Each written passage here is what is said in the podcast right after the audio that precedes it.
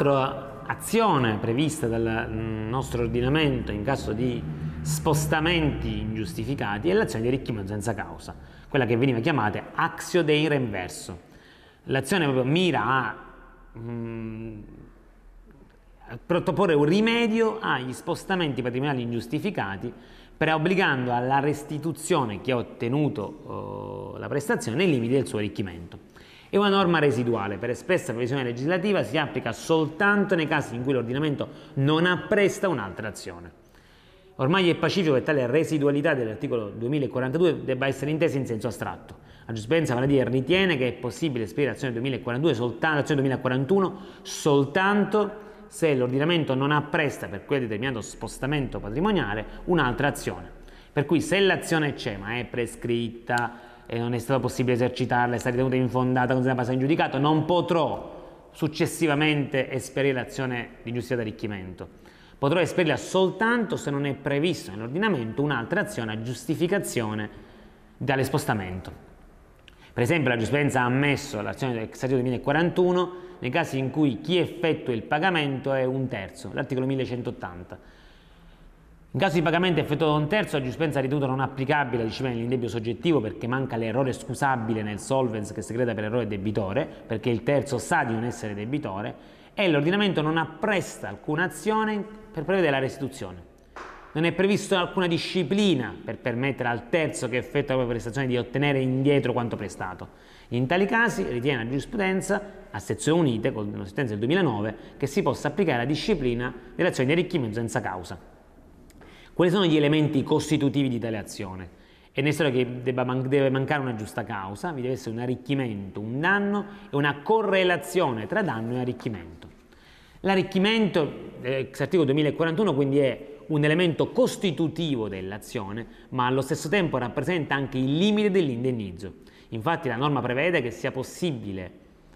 indennizzare il soggetto che ottiene il danno nei limiti dell'arricchimento. Per cui vi deve essere un arricchimento e l'arricchimento rappresenta anche il limite dell'indennizzo.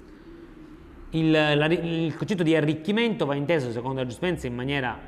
necessariamente patrimoniale, quindi devono essere esclusi i vantaggi di tipo non patrimoniale o di tipo morale, in quanto la norma è apprestata per, eh, proprio per evitare gli spostamenti patrimoniali sine causa. Sono quelli che il nostro ordinamento non tollera, sono gli spostamenti patrimoniali che, sine causa che l'ordinamento non tollera.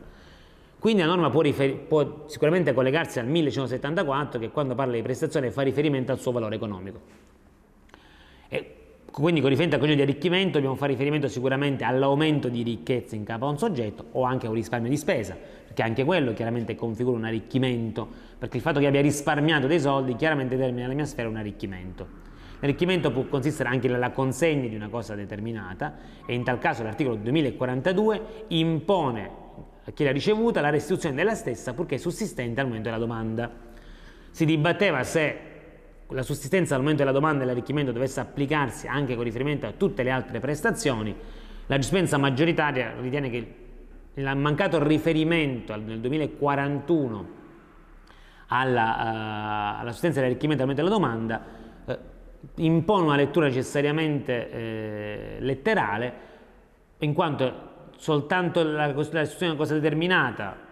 richiede come presupposto che questa esista al momento della domanda. Di conseguenza non c'è motivo di applicarla estensivamente, o meglio analogicamente, anche perché altrimenti limiteremmo di molto l'applicazione della disciplina dell'arricchimento senza causa e non andremo a colpire tutti quegli arricchimenti effettuati ma consumati, potremmo dire, al momento della domanda giudiziale. È chiaro che una tale lettura andrebbe anche contro la razza della norma, che è quella di evitare gli spostamenti patrimoniali ingiustificati. Lo spostamento patrimoniale c'è, ma chi si è arricchito, tra virgolette, lo perde o lo consuma e questo ostacolerebbe la possibilità dell'indennizzo. È chiaro che è comunque una disciplina che andrebbe contro la razza legislativa. Si dibatte fortemente se le, in caso di prestazioni di facile si possa applicare la disciplina dell'indebito oppure debba applicarsi quella dell'archivio senza causa. La giurisprudenza sembra oggi ritenere che si possa applicare disciplina dell'indebito anche alle prestazioni di facile. Si è discusso in giurisprudenza se stante la nullità del contratto di appalto avente oggetto un bene immobile abusivo possa riconoscersi in questi casi all'appaltatore un'azione di indebito arricchimento. Infatti secondo un orientamento, fino a quando non interviene l'ordine di demolizione, il soggetto, la Cipiens, gode di quel bene, per cui può riconoscersi in capo allo stesso un arricchimento dovuto al fatto che sta godendo di quel bene per quanto abusivo. Secondo invece un altro orientamento, non deve aspettare l'indennizzo perché quell'arricchimento è precario, perché verrà meno nel momento in cui arriverà l'ordine di demolizione. Per cui in questi casi non è possibile applicare il l'arricchimento senza causa perché manca un definitivo arricchimento. Si discute se l'arricchimento debba essere considerato in senso oggettivo o soggettivo, cioè debba considerarsi in sé, l'arricchimento in sé, o con riferimento anche alle intenzioni e alle valutazioni dell'arricchito, quindi in senso soggettivo. Con riferimento al danno, così come l'arricchimento deve essere di natura patrimoniale, anche il danno deve essere di natura patrimoniale, cioè deve poter incidere in senso quantitativo o qualitativo sul patrimonio dell'impoverito. Solitamente si definisce danno la perdita di uno o più elementi del patrimonio o il sorgere di un debito in capo a un soggetto. Perché possa operare l'azione di, di, arricchimento senza causa è necessario che vi sia un nesso di derivazione tra arricchimento e impoverimento. C'è da comprendere come debba operare questo nesso di derivazione, perché si discuteva in giurisprudenza se potessero ritenersi ammissibili i cosiddetti arricchimenti mediati, quelli che in qualche modo passano al patrimonio di un terzo soggetto. Secondo un precedente orientamento, ormai potremmo dire risalente, vi è rapporto tra arricchimento e danno quando tra i due vi è un puro nesso causale, cioè c'è effettivamente il rapporto di causa-effetto, a prescindere dal fatto che si vada a passare dal patrimonio di un terzo, e quindi anche in questi casi è ammessa l'azione di arricchimento senza causa. Questa tesi, risalente mm, ormai da molto tempo, cioè si applicava all'indomani del codice del 42 e per lungo tempo ha trovato accoglimento in giurisprudenza, a un certo punto è stata mutata e oggi sembra dominante la tesi che invece ritiene che vi deve essere un rapporto di causalità diretto e immediato tra arricchimento e danno, per cui non è possibile passare dal patrimonio del terzo, per cui non è possibile applicare agli arricchimenti mediati la disciplina dell'arricchimento senza causa. Tale orientamento è stato confermato alle sezioni unite con la sentenza 24772 del 2008 che ha appunto confermato la tesi secondo cui non è possibile applicare la disciplina dell'articolo 2041 agli arricchimenti immediati, tutte le volte quindi in cui si passa in qualche modo dal patrimonio di un terzo oggetto per, eh, quindi mm, c'è una sorta di mediazione, perché non è immediato e diretto arricchimento nel patrimonio di uno, danno nel patrimonio dell'altro, ma è un terzo oggetto che in qualche modo interviene in questa operazione, in questi casi, secondo la giustizia, non sarebbe applicabile il disciplina dell'arricchimento senza causa, salvo due ipotesi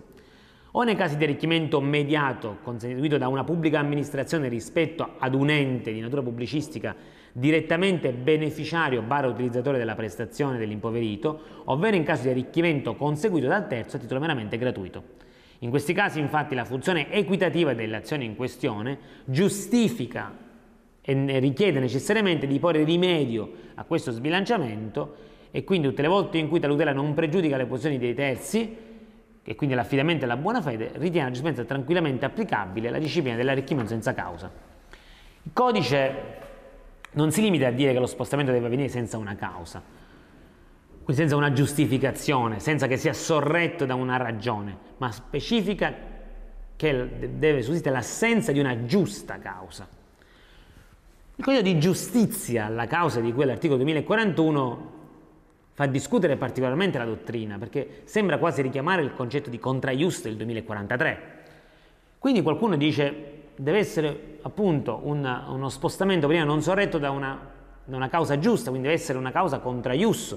Altri parlano di una causa legittima, cioè bisogna verificare se la stessa ri, ri, in qualche modo riposa o meno nella legge ed è tutto da dimostrare in questi casi la differenza con la responsabilità extracontrattuale. Altri parlano di un di uno, di uno spostamento a giuridico e non antigiuridico, va a dire ci, si dibatte molto su questo concetto di giustizia, tanto che c'è chi ha parlato di rompicapo. La giustizia dal, punto, dal suo punto di vista fa finta che il termine giusto non ci sia e quindi tiene che tutte le volte in cui non vi sia una causa appunto applica l'articolo 2041, quasi come riferimento al concetto di giusta causa, vale a dire come una causa che sorregge lo spostamento punto, non nient'altro di più. Quindi diciamo non si, pone, non, si è, non si pone, non si è mai posto il problema e quindi tutta estranea al dibattito dottrinale che invece si concentra particolarmente su questo termine giusta con chiaramente tutte le difficoltà del caso per andare a verificare quando tale spostare causa sia o meno giusta. L'indennizzo, diciamo poc'anzi, è limitato all'arricchimento e, secondo la giustizia, fa riferimento a un'obbligazione di valore e quindi è soggetta a rivoluzione monetaria. Lo stesso deve essere limitato alla minor somma tra l'arricchimento e l'impoverimento, ha natura equitativa e mira in qualche modo a ridistribuire questa ricchezza, per cui nei limiti in cui si è arricchito e che l'altro ha subito il danno, va rieffettuato lo spostamento per ripristinare in qualche modo i due patrimoni. Quindi l'arricchimento rappresenta il limite dell'indennizzo. In giustizia è sorto un contrasto se tale indennizzo debba ricomprendere solo il danno emergente o anche il lucro cessante, perché secondo l'orientamento la norma fa riferimento al 2041 non parla di danno, parla di perdita. Questo comporta che se il 2041 fa riferimento a una terminologia diversa dal 2043, dove invece è risarcibile il danno emergente e il lucro cessante, vuol dire che solo nel 2043 possiamo fare riferimento al lucro cessante, nel 2041 dobbiamo fare riferimento al danno emergente. Prima si è posto in particolare con riferimento alle prestazioni professionali. Se in questi casi poteva essere, potevano essere applicate o meno le tariffe professionali, tutte le volte in cui viene effettuata una prestazione professionale nei confronti di un soggetto, se in questi casi l'arricchimento del soggetto che riceve la prestazione debba essere quantificato o meno con riferimento alle tabelle professionali, che dovrebbero ricomprendere in questo modo interamente la perdita subita e danno emergente lucro cessante. Solitamente la giustizia fornisce risposta negativa, infatti ritiene, come dicevo poc'anzi, che il lucro cessante non è ricompreso. C'è in realtà chi in giustizia ha ritenuto che invece debba essere ricompreso perché così in qualche modo si giustifica al meglio tale rapporto equitativo e quindi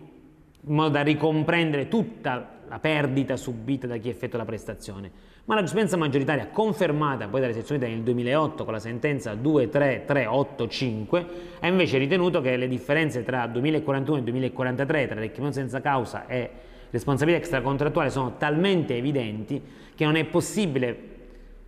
ripristinare, quindi risarcire il danno subito da chi effettua la prestazione. Il codice parla di indennizzo proprio da significare che non stiamo parlando di un danno da risarcire,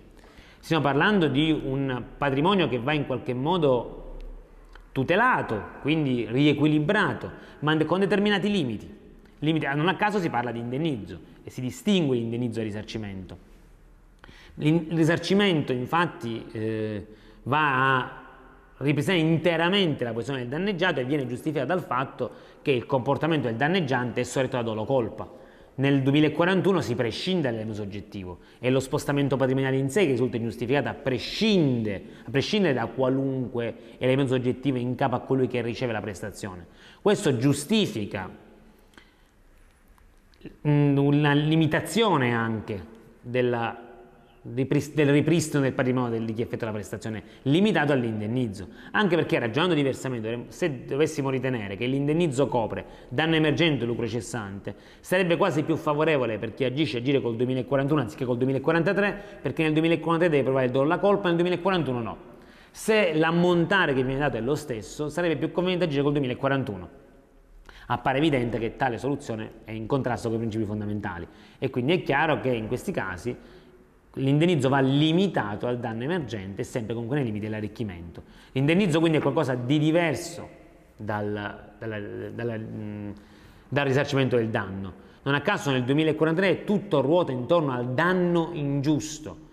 Nel, invece, nell'azione di reclusione senza causa non si fa riferimento al danno ingiusto, si parla di spostamento senza causa, si parla di rapporti tra impoverimento e arricchimento, va a dire concetti totalmente diversi che nulla hanno a che vedere con la funzione risarcitoria. Proprio con riferimento all'azione di reclusione senza causa,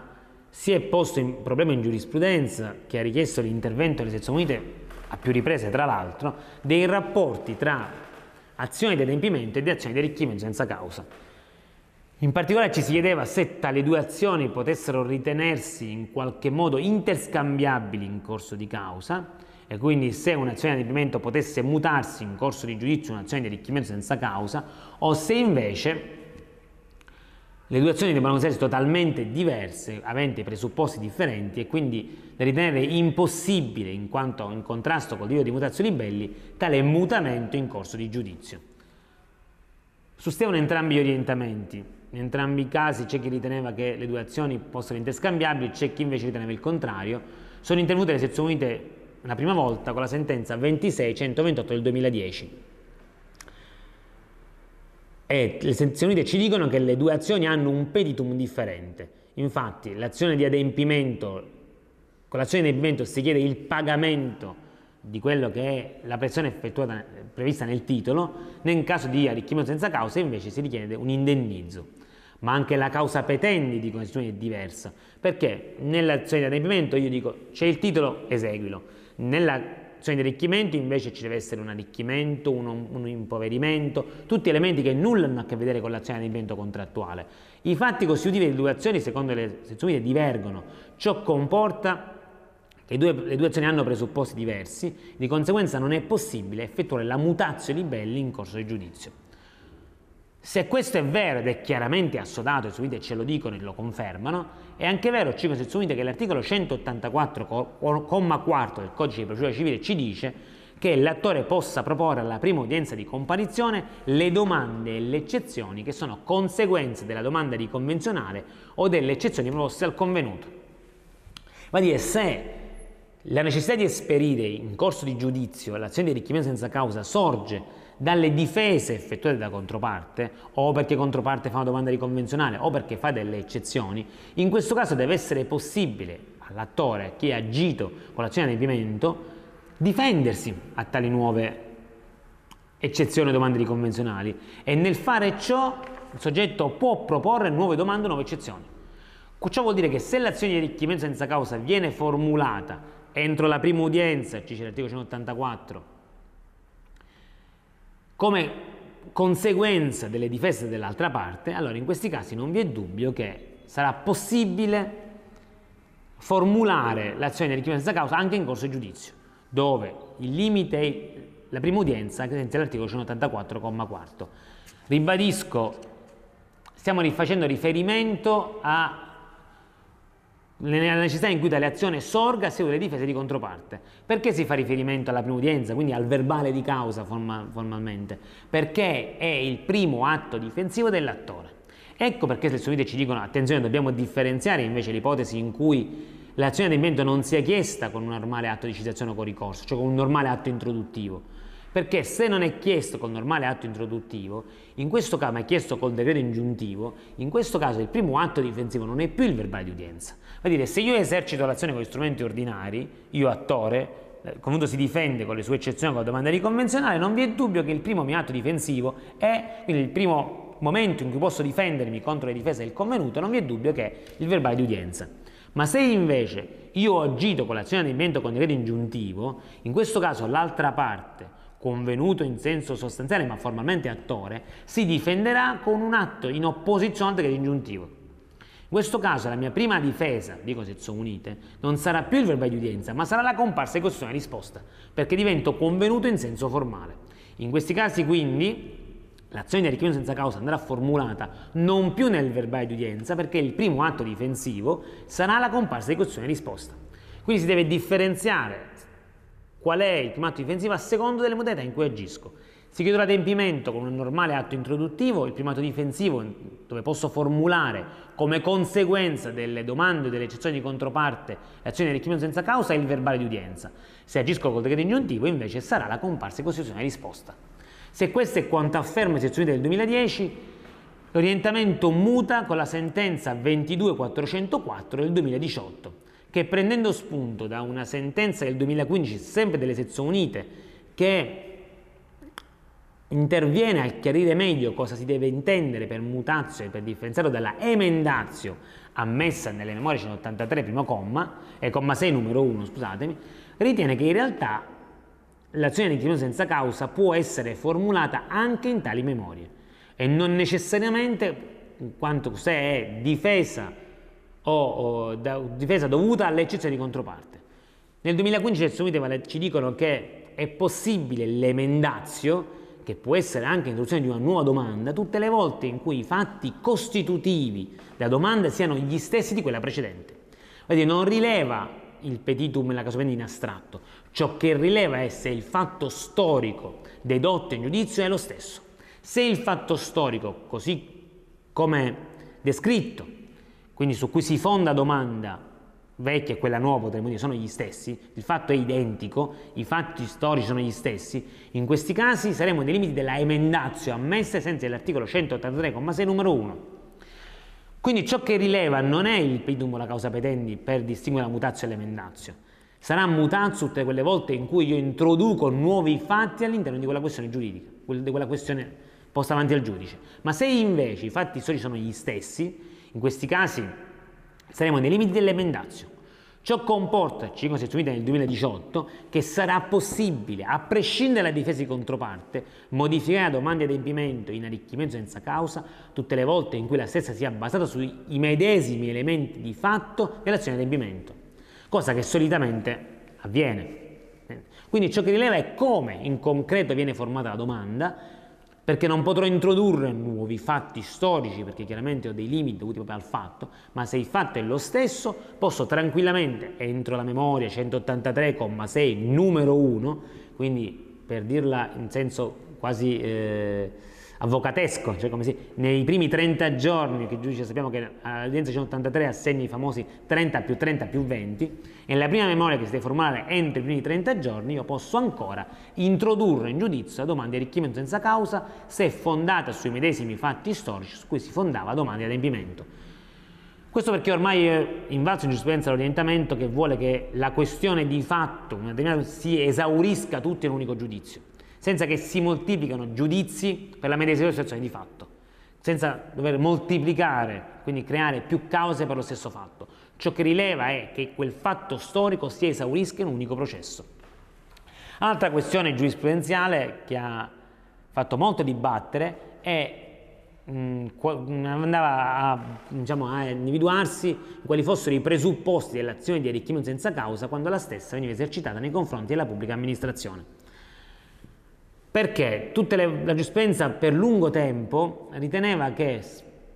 tutte le volte in cui veniva effettuata una prestazione nei confronti della pubblica amministrazione non sorretta a giusta causa, non bastava andare a verificare che vi fosse un arricchimento e un impoverimento per andare ad ammettere l'azione ex articolo 2041, ma richiedeva altresì che vi fosse stato un riconoscimento di questo arricchimento da parte della pubblica amministrazione. Questo perché si voleva tutelare in qualche modo la pubblica amministrazione dei cosiddetti arricchimenti imposti e contemporaneamente si volevano tutelare le ragioni economiche, se vogliamo, il bilancio della pubblica amministrazione che altrimenti rischiava di vedersi in qualche modo aggredita da una serie di domande di arricchimento senza causa effettuate da soggetti che effettuavano prestazioni nei confronti della stessa e non venivano rifiutate. Quindi per esigenze di contabilità pubblica si è in qualche modo marcata di specialità l'azione di arricchimento senza causa nei confronti della pubblica amministrazione, preservando così la stessa da comportamenti abusivi posti in essere nei suoi confronti. Anche perché si diceva era necessario che vi fosse un riconoscimento della pubblica amministrazione perché non poteva il giudice ordinario andare a sindacare tale riconoscimento, quindi l'essenza dell'arricchimento, in quanto altrimenti si sarebbe intromesso nella discrezionalità amministrativa in violazione di quei limiti che ormai sono pacifici in giurisprudenza, riconosciuti sin dalla legge di abolizione del contenzioso del 1865. Addirittura in alcune massime giurisprudenziali non ci si accontentava del, cioè si diceva ciò che rileva è il riconoscimento, addirittura a prescindere dall'arricchimento, cioè si arrivava al paradosso per cui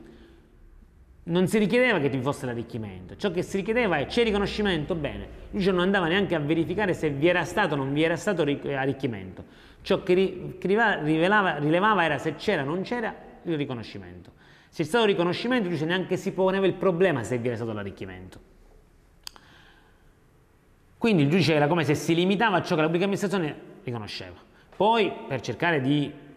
mitigare in qualche modo un tale orientamento, si è detto che il riconoscimento può essere sia in forma espressa che in forma implicita quindi se comunque l'amministrazione ha utilizzato quell'opera, l'ha fatta sua e quindi ha tenuto comportamenti che denotano la tale volontà, in questi casi è possibile ammettere comunque l'azione di senza causa.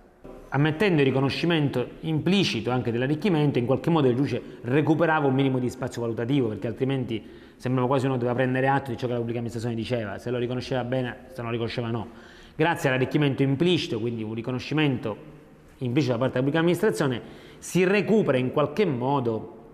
una certa valutazione da parte del giudice sull'arricchimento. Si dibatteva comunque su chi dovesse effettuare questo riconoscimento, vale a dire se il riconoscimento doveva farlo soltanto l'organo legittimato, quindi quello rappresentativo o anche qualcun altro. C'è chi riteneva che solo l'organo che avesse poteri rappresentativi poteva effettuare il riconoscimento,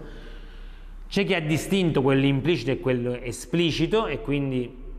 in alcuni casi ammettendo che fosse stato quello rappresentativo a fare quello esplicito, quello implicito invece no, c'è invece chi riteneva che anche organi non rappresentativi potessero effettuare il riconoscimento. Chiaramente una tesi che lasciavano ampio margine al giudice e che in base alla tesi che si andava a sposare in alcuni casi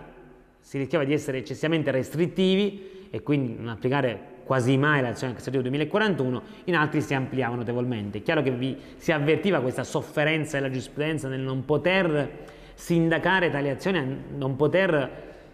ammettere in questi casi la dichiarazione senza causa. Si comprendeva la necessità di dover limitare l'iniziativa arbitraria da parte dei soggetti che potevano essere controllate dagli organi amministrativi responsabili, ma dall'altro si comprendeva come vi era comunque un ingiustificato trattamento che si manifestava in effetti in un privilegio nei confronti della pubblica amministrazione. Le sezioni unite con la sentenza 10798-2015 mettono un punto anche a questo privilegio, in quanto ritengono che non vi sia alcuna necessità di marcare di specialità tale azione di arricchimento nei confronti della pubblica amministrazione, in quanto quando alla pubblica amministrazione si applica norme di diritto privato non c'è motivo di marcarle di regole speciali o eccezionali non scritte tra l'altro, non previste dalla legge, perché è chiaro che il riconoscimento e l'arricchimento è qualcosa che non fa parte della norma. Faceva parte della norma quando la stessa era un, un tutt'uno con la gestione di affari altrui, ma il codice del 42 le ha separate e quindi non c'è motivo di mantenere questo requisito di riconoscimento anche oggi non è più previsto. Per cui oggi tengo sezioni unite che non vi è alcun motivo di giustificare tale privilegio per cui non è più necessario questo riconoscimento, anche perché appunto era un paradosso dire devo fondamentalmente ammettere azioni di arricchimento se c'è stato il riconoscimento anche se non vi è arricchimento e devo negarlo se si prova l'arricchimento e non c'è riconoscimento. È chiaro che è veramente un controsenso. E in realtà non c'è nulla, nessun problema di sindacato della discrezione amministrativa, perché non siamo davanti a un problema di discrezionalità amministrativa in questi casi, siamo davanti a un problema di questione oggettiva, c'è l'arricchimento, non è un problema di discrezionalità, L'escrezionalità poteva riguardare il riconoscimento di quell'arricchimento, ma l'arricchimento è un fatto oggettivo che nulla ha a che vedere con l'escrezionalità amministrativa, perché non si pone un problema di sindacato del giudice ordinario sull'escrezione amministrativa. Il giudice ordinario si limiterà a verificare se c'è stato o non c'è stato arricchimento. Se c'è stato arricchimento, nei limiti dell'arricchimento, dovrà indennizzare chi ha effettuato l'arricchimento, sempre che, però, dice la giurisprudenza, sezioni unite, la pubblica amministrazione sia stata nella possibilità di rifiutare l'arricchimento, va a dire comunque gli arricchimenti imposti devono essere vietati, va a dire comunque in caso di arricchimenti imposti, quindi arricchimenti effettuati contro la volontà della pubblica amministrazione o in maniera tale che la pubblica amministrazione non possa rifiutare tale arricchimento, in questi casi non sarà possibile applicare l'azione 2041. Quindi vi è un mutamento giurisprudenziale che mette fine in qualche modo al, uh, al privilegio, così come è accaduto già con riferimento a altri istituti, pensiamo al 2051 sulla, sulla, sulla bene in custodia, ma o la responsabilità precontrattuale e così via, anche per la richiesta senza causa si mette fine a un privilegio che di fatto permetteva alla pubblica amministrazione di non dover indennizzare chi effettua pressioni in suo favore,